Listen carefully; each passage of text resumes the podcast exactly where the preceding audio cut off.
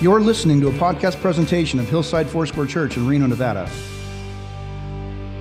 Hey there, I want to invite you back towards the seat. We're going to be diving into our series called Stir It Up over the next several weeks, headed towards Thanksgiving. So, at least 10 weeks or so, we're going to be in 1st and 2nd Peter.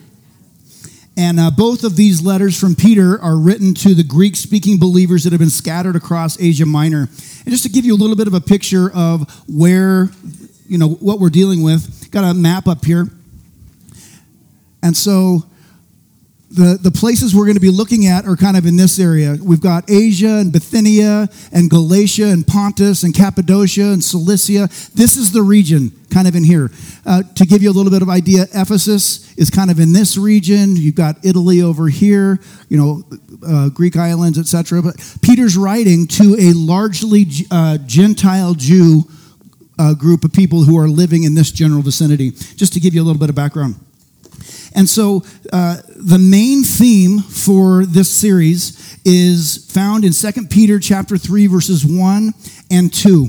And this is the sum up. Peter says, This is now the second letter that I'm writing to you, beloved. In both of them, I am stirring up your sincere mind by way of reminder that you should remember the predictions of the holy prophets and the commandment of the Lord and Savior through your apostles. So Peter is writing to stir them up to remind them, to make sure that they're thinking on the things that God wants them to be thinking on, on God's promises, on God's prophecies. And this is something that throughout this series you're going to see. Our role as Christ followers, as disciples, is to stir ourselves up and then to serve to help stir other people up as well. Stirring ourselves up is like when we prepare ourselves to get ready for something. It's it's recognizing in order to be ready for something, I need to prepare mentally, physically, emotionally, etc. And I'm going to do that, but I'm also going to encourage one another. And I'm going to, for lack of a better phrase, fan the flame in myself, but also in others. Anybody a pyromaniac in here? You enjoy the fire. Okay. Fire is wonderful, and it's a great picture too, uh, because when well, let me just read this scripture first. Second Timothy chapter one verses six and seven. This is another scripture that reminds me kind of an image of, of stirring it up. Paul, writing to Timothy, says, For this reason, I remind you to fan into flame the gift of God which is in you through the laying on of my hands. For God gave us a spirit not of fear, but of power and love and self control. Paul's telling Timothy, I want you to fan into flame that which is in you, because I know it's there because I laid hands on you and it happened, but I want you to fan into flame that which God has put inside of you. This is something that he's encouraging Timothy to do. Peter is doing it, saying, I'm going to do this to you. But the idea is if you're sitting around a campfire, or you've got a fire going in the backyard, hopefully a controlled burn, um, you got that going, you put a log on the fire, at some point it burns down and you're left with embers. And then it can start to fade. And you take a poker or you take a long stick, or if you're really one of them brave campfire people, you take your foot and you kind of kick it a little bit. You stir it up and it brings air and it causes the embers to glow and it causes things that weren't burning yet to kind of come to life. The image of this entire series is stir it up, fan into flame that which is in you, and take the time to do that with the people around you. And I would say that is a role in discipleship. That is a role in following Christ to encourage one another and to, to build each other up in doing good. If you take nothing else, take it. I am to stir myself up and I'm to stir others up. This does not mean you are a provocateur. You are not someone to cause pain and injury to people. Say, I'm got, you know, I'm the cattle prod in the kingdom. Okay, that's my job. My here is to poke and to no. This is an encouragement. It's not meant to be something that is discouraging. It's uh, coming alongside and standing with people. Okay. Major themes that we see in First Peter and Second Peter are we're to persevere in suffering as we follow after Christ. We're to put our hope in Christ as our source of life, who's never going to leave us or forsake us. To be obedient to Christ in all things and to put into practice what you know you're supposed to do to be faithful. And to live holy in all areas, set apart to God for his purposes. Living holy, I think, is the one that stands out the most to me. And I, I was a, a child of the 80s. I still kind of am. Those were my formative junior high and high school years. And it's one of those things where if you want to keep your kind of keep your brain functioning and to keep your, your wits about you, one of the things that you can do is that you can, and it's, it's called uh, helping your, bl- your brain retain its plasticity or its flexibility. You can listen to music that you listened to in junior high and high school. And it helps keep the pathways open and helps you develop new uh, memories and helps you to kind of, your brain to kind of function the way it's supposed to function. Because the longer we go without it stretching out and without really using it and keeping learning, it can become rigid and it can stop flexing. Okay? And as a child of the 80s, when I look back on holiness and I think about it, there was an entire movement of holiness that really was a, an imposed morality that was more about the things you didn't do than the things you actually do. Anybody can remember this? You know, there was a ton where it's like you, you were marked and judged according to the things that you did. I can remember uh, my first pastor here at this church, he would say, I don't, I don't smoke, I don't drink, I don't chew, and I don't go with girls that do. And that was Christianity. It was, this is what holiness looks like. And what holiness Peter's talking about is not a rigid church lady type morality of, isn't that special? You know, we don't live that way. It's, I belong to Jesus for his use. Okay? I use this example on a regular basis, but if you have a toothbrush, that you use to brush your own teeth, that toothbrush is holy unto you. Okay? It's a picture and it's not a great one, but it's this isn't one of those things where you say to like Natalie to her son Moses, Moses, go clean the bathroom, and I want you to scrub the tile. Her toothbrush is off limits when it comes to using anything to scrub the tile. Okay? Because it's set apart, it's for special use. When I got married, especially as we kind of learned how to live life together and cook together. We're still learning that part. Some of us have harder time reading directions than others. I'll let you guess which one of us that is. Uh, um, but you know what? It's hereditary.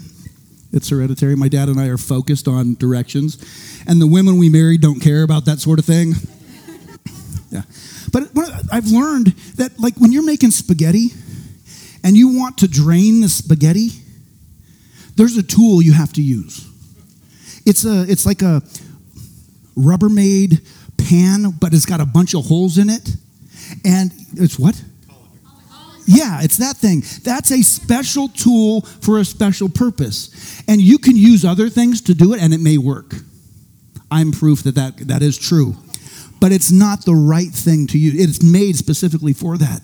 And I'm being a little bit silly in throwing these things out there, but we are made specially for God's use.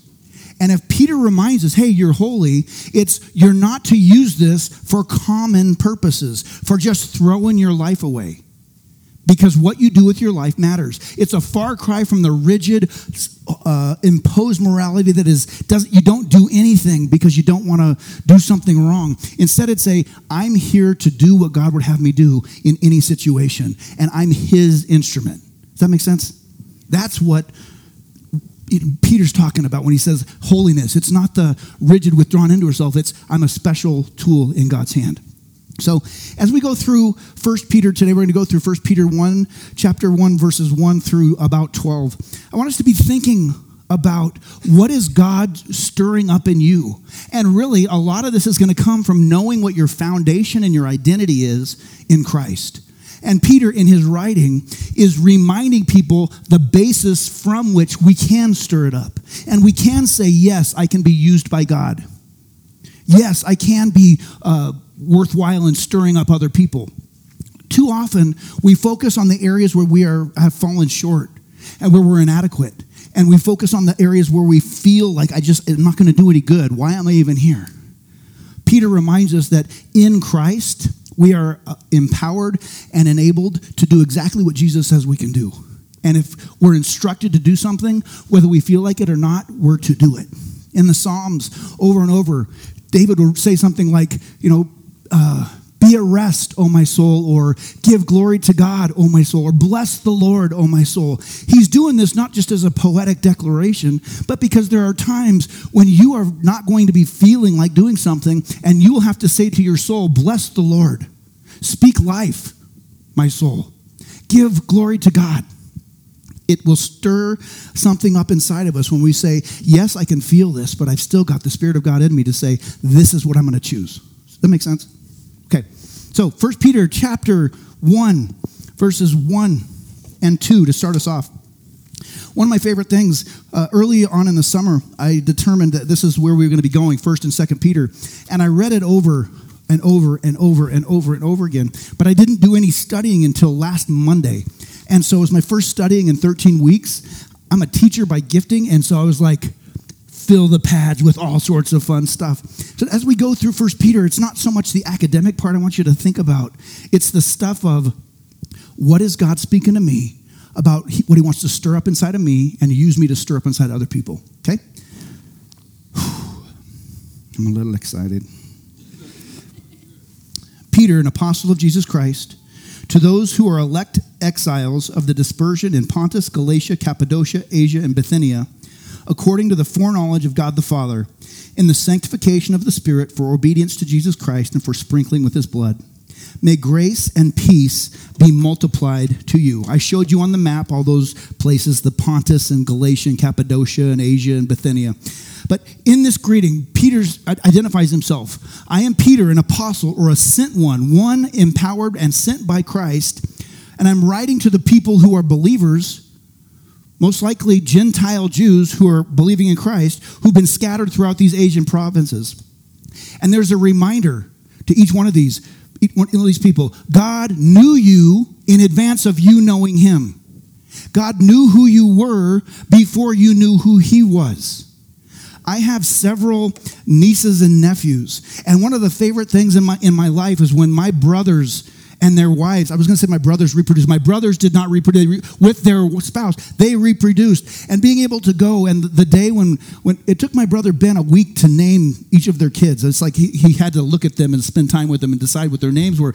But being able to go and hold Ellie for the first time. She's almost, she's 15 now, almost 15. So it's much harder to hold her like this. But she's when she's a little tiny kid, and I'd hold her up and I'd say, I love you so much. I've got pictures of me and her at Disneyland. She's like three weeks old, and she's just like this lump on my shoulder. And I remember so clearly. We're just sitting there and I'm talking to her about all the great things that we're gonna do. And she doesn't know anything about me other than, you know, I'm holding her. I tell her stories about we were in line, you know, waiting for your family to come out of California, out of the Soarin' Over California. And Guy Fieri comes out with his entourage and his, his little son, Hunter, who's now a grown man. And he's looking around like, who's going to recognize me? And me and Ellie just kind of looked at him. And Ellie was like, and I just kind of went, you know, one of those type of things that guy. He's like looking for, like, I tell her, that's what we saw that day. And I'm telling her all this stuff, but she has no context of anything other than over a period of days and months and weeks and years, she got to know me and the role that I play in her life. But I loved her and knew her long before she knew me. I pursued her and I continue to do that. It's a slim picture of what God has done with us. He didn't like get you into his family kind of in a bulk purchase. I used to enjoy watching Storage Wars, where people would go and buy storage units that they really hadn't seen what's in it. And then they're going through it after they purchased it. And it's like, well, man, I ended up with a bunch of junk, but it's mine. You know, Jesus died for the whole world. It's like, oh, I got some great ones. And then there's those people in Reno. Who? God in Christ did not end up with a bunch of junk or spare parts. Before we knew him, he knew us. And Jesus died for us that we may have life. And in us, he sees the very image of God the Father that has been imprinted on us and the Holy Spirit who lives inside of us. This is important for us to remember because we often will have those moments where we're reflecting, like Job I am a worm, not a man. Why am I even here? I'm slime. Would have been better if I'd never been born. Or if I, you know, like there's one particular passage he says, I wish my mom had just given birth and I'd be died at birth. We can have those feelings and our perspective on ourselves be so off. And this simple reminder from Peter is one saying, I knew you and I loved you long before you knew me. And when God says you're valuable and He loves you and He has a purpose for you, it doesn't matter what you feel like. What matters is what he says. He talks about a call of sanctification. It says, according to the foreknowledge of God the Father, in the sanctification of the Spirit, for obedience to Jesus Christ, and for sprinkling with his blood. He says, basically, your responsibility, your call in your life is to be sanctified, to be being made holy. Sanctification is a process that continues from the time we start with Christ until he takes us to be with him. Sanctification, a fancy way of saying being made holy, being made set apart to God in every area. Also, practicing obedience to Christ, putting into practice what we know are the commands of Christ in our life. And for the sprinkling with his blood, this does not mean there's going to be sacrifices involved and we've got to, you know, go all Old Testament and got blood on the right earlobe and the right big toe and the right thumb. This is about the de- declaring the forgiveness of sin and the healing of people's lives and people's bodies sanctification, obedience, and the sprinkling. Grace and peace be multiplied to you. The primary point that God deals with us, and especially as Peter reminds us here in, in this passage, is through grace and peace. They are the foundation for our relationship with God through Christ. Grace reflects our standing with God and the power that enables us to follow Him in His strength. And the peace is a reminder that even though the world can be in chaos around us, we do not have to be in that chaos or that anxiety or that fear or that worry as our main lifeline. We can walk and live in His peace. Does that make sense? Okay, thank you for the feedback. I was really thankful for all the people who who spoke this summer. I watched several of them. I watched all of them, not always live. One of the things I happened during sabbatical, uh, if you know me, you'll think this is crazy, but uh, I, I kind of lost track of days. And there were times where it's like, I don't know what day it is. I don't know what time it is. I just know I am going to read or I'm going to sleep or we're going to sit outside and we're going to look at the back we're going to look at the the landscape. We had no clue. And I'd be in touch with friends and they'd say, hey, "You want to meet on Wednesday?" It's like, "Yeah." When is Wednesday? You know, like what is today? And it's such a far separation from the clock in my head and the calendar always going. So I'm trying to re-engage with that. And as a part of that, I'm also recognizing that there's a uh, in and stepping into the role of teaching back at Hillside thing I've been looking forward to. I haven't done anything for 13 weeks. And so if you can kind of, when you, you don't have to be like a, hey man, brother, you know, that type of a thing, but just to be able to say, hey, I'm, I, I understand what you're saying. And if you don't, just tell Joni afterwards and she can tell me. Okay, First Peter 3, first 1, 3 through 9. Blessed be the God and Father of our Lord Jesus Christ. According to his great mercy, he has caused us to be born again to a living hope through the resurrection of Jesus Christ from the dead, to an inheritance that is imperishable, undefiled, and unfading, kept in heaven for you, who by God's power are being guarded through faith for a salvation ready to be revealed in the last time. In this you rejoice, though now for a little while, if necessary, you've been grieved by various trials, so that the tested genuineness of your faith, more precious than gold that perishes, though it is tested by fire, may be found to result in praise and glory and honor at the revelation of Jesus Christ. Though you have not seen him, you love him.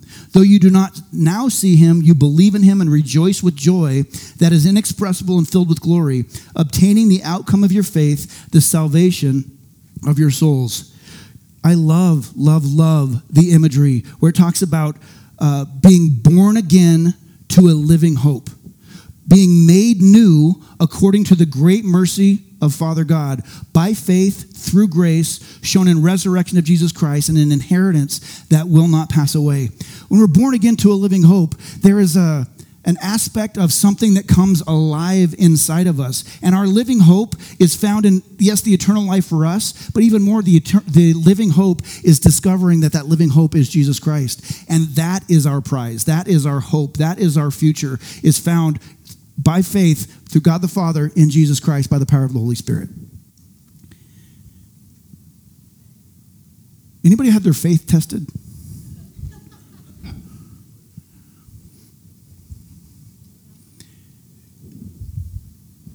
when your faith is tested, it's not because you're a bad person or a bad Christian or because you're a doubter or because you're one of those double minded people. Faith being tested means you are experiencing life on this planet, holding on to something that is completely foreign to the world that we live in. And everything in this world wants to shake your faith in such a way that you will take, away, take your faith out of, away from where you're placing it and put it in something else that is just as shifting. God allows us to have our faith tested because as our faith is tested, it is found to be pure, it is found to be good, it is found to be something that will last.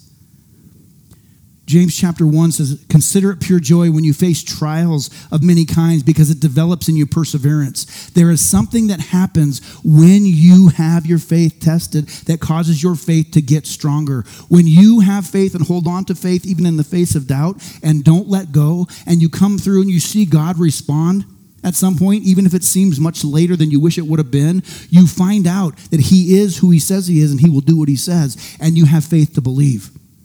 One of the things I love about our church is we have people who have walked with Jesus for many, many years.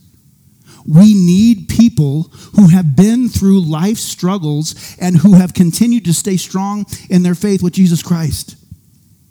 So that they can remind us, like it talks about in Psalm 71, I'm not leaving this planet until I pass on to the next generation the good things I've seen God do before me in my life, and I know that He's going to do. It's an encouragement to me to have a guy like Sean McConnell in our church. Because Sean McConnell is not only one of our elders, he's someone who, when I was a kid, I saw him attending a Bible study. It was at my parents' house. Sean would come and he would, in his, couldn't have been more than early 20s, he'd play catch with me in the backyard. I would just drag his carcass outside. Let's play catch. I want to play catch. But to be able to hear over and over the stories that he would tell about the times where God showed himself to be faithful, and to see that that's a 50 year relationship and there's 50 years of faithfulness that God has shown through his life. And that then we get to share about the things he's doing in our life, and we get to pass that on. And pretty soon, as we pass those things on to our kids, what we're seeing is their faith initially might be because of our faith, but they will find that their own faith will be tested. And as their faith is tested, they're going to find that the God that we believe in is the same God who did that stuff. That's the good stuff. I was talking to my friend Chuck Chuck is, I believe, is Chuck in his 80s? He's like 78, 79, 80. He, he's older. And we were talking about pastoring. And he said, uh, you know, at one point, you know, I knew this was the time for me to be a pastor. You know, he's in his 40s and 50s and 60s. He says, now I can't imagine trying to pastor people the way the world works in 2020, 2021, 2022 the, the craziness that has developed in the last 10 to 12 years of kind of turning everything on its ear about what's right, what's wrong. I can even think back in my own, going back to the old days. I mean, think back as far as you can, and it's like 1986, back then, and thinking how much has changed since then. And he says, I'm just, I'm, I, I wouldn't want to be pastoring right now, but I know, it's like for me, it's like I love living in this time because I know God's going to give me what I need for this particular time. If you have kids and grandkids that are growing up in the world where we are, living and everything is upside down and who knows who believes what and you know people even start calling into question you know things that are just very basic. God created man god created woman that's it. There's two that's it. And all this stuff being caught up into question we can worry i'm so worried about the kids. I'm not worried about the kids and the reason I'm not is because the God that we serve knew in advance that they would be facing this and will be preparing them. And one of our roles is to be preparing them to be solid in faith, knowing that Jesus will give them what they need in the days that are ahead. He's going to strengthen us to go forward, not to live in fear, not to be antagonists to the world around us, but to be beacons of hope and life and truth and love and acceptance, not acceptance like y'all come do whatever you want, but the acceptance that says you will be received into the family as you come to Jesus and allow Him to transform your life. It's not fear, it's faith in Him. And we pass that from generation to generation to generation. We don't need to be afraid about these days. The days we live in are a mess. Jesus isn't upset the Holy Spirit's like, oh man, I wish I knew what to do. He's preparing us to be people who will speak the truth in love and who will live in a community of people caring for each other and looking to help care for others who, who want that.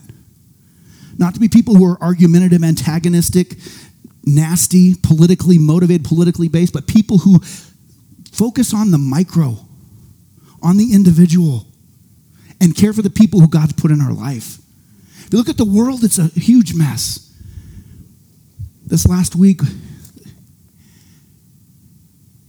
our preschool, one of the little kids lost his dad to an overdose. And I've known that guy, the dad, since he was five years old.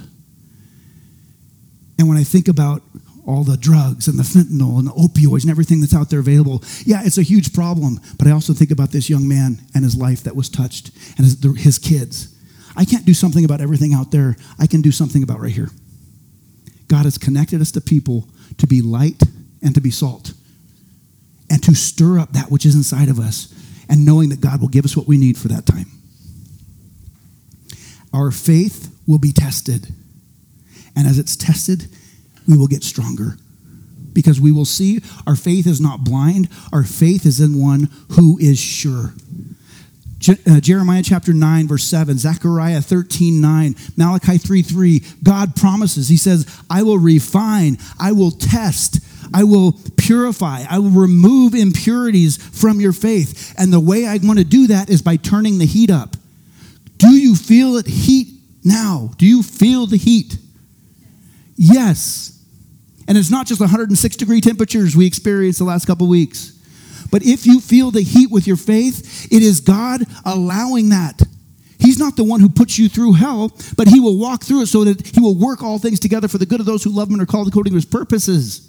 He will use that which is meant to destroy you, to strengthen you, and to purify you, and to equip you. I think about David I don't think he was sitting there with his sheep and the first time a lion came out, he's like, Yes, I finally get to take out a lion. He was freaking out. Why? Because it's a lion. And then the bear. But over time, David knew he could go take out a nine foot nine inch giant because he'd already experienced many times before where God gave him what he needed to deliver, the, deliver his sheep or his people from the enemy that was in front of him. Today, same, same. 1 Peter 1 10 through 12. Concerning this salvation, the prophets who prophesied about the grace that was to be yours searched and inquired carefully, inquiring what person or time the Spirit of Christ in them was indicating when he predicted the sufferings of Christ and the subsequent glories. It was revealed to them that they were serving not themselves but you in the things that have now been announced to you through those who preach the good news to you by the Holy Spirit sent from heaven, things into which angels long to look over and over again, and I think that one of my favorite things about the Psalms is the psalmist rehearses God's promises and the things that have been said before. And there is something about rehearsing those things. And then, even like this summer, I didn't finish the whole Bible, but I read through the entire Bible up through Daniel and the entire New Testament except for Revelation. And in going through the major prophets, your Isaiah and your Ezekiel and your Jeremiah, I'm seeing over and over these prophetic declarations, and many of them relate to the time when the, the, the one is going to come through whom salvation will happen. None of those guys got to see the fruition come about.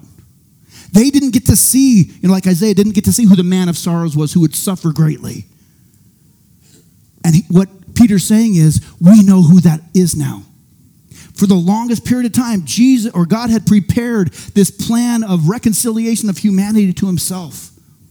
And he talked about it in the, in the law, he talked about it in the prophets, he talked about it in each of these sections of scripture. And it says, even the angels longed to look into him. They did not know what the plan was. The devil did not know what the plan was. Nobody knew what the plan was, but God did.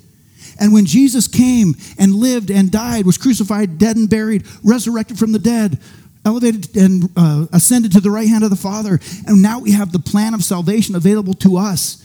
That is one of those things that Peter's saying, rehearse this. God has had a long term plan in action to bring redemption, and you're a part of it. And you get to actually see it worked out.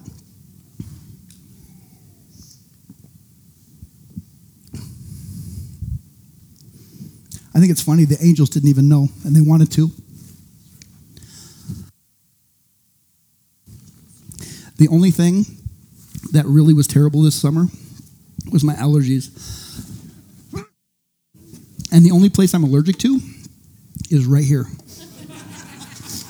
I was in Tahoe all last week, not a thing. And I came home and I said, Babe, they're gone. yeah. It was wonderful. What are we going to do with this? What will you take away? Stirring it up, fanning the flame for you, for others. Where do you see the Holy Spirit at work in you? He is. Where is He calling you to live holy? Where's He saying, I want to use you in this area? How does your perspective shift when you hear there's a purpose for faith being tested, for trials? As Tim said, Jesus jail when it feels like something completely out of the, out of the blue hits you. God works all things together for the good of those who love him and are called according to his purpose, for his glory.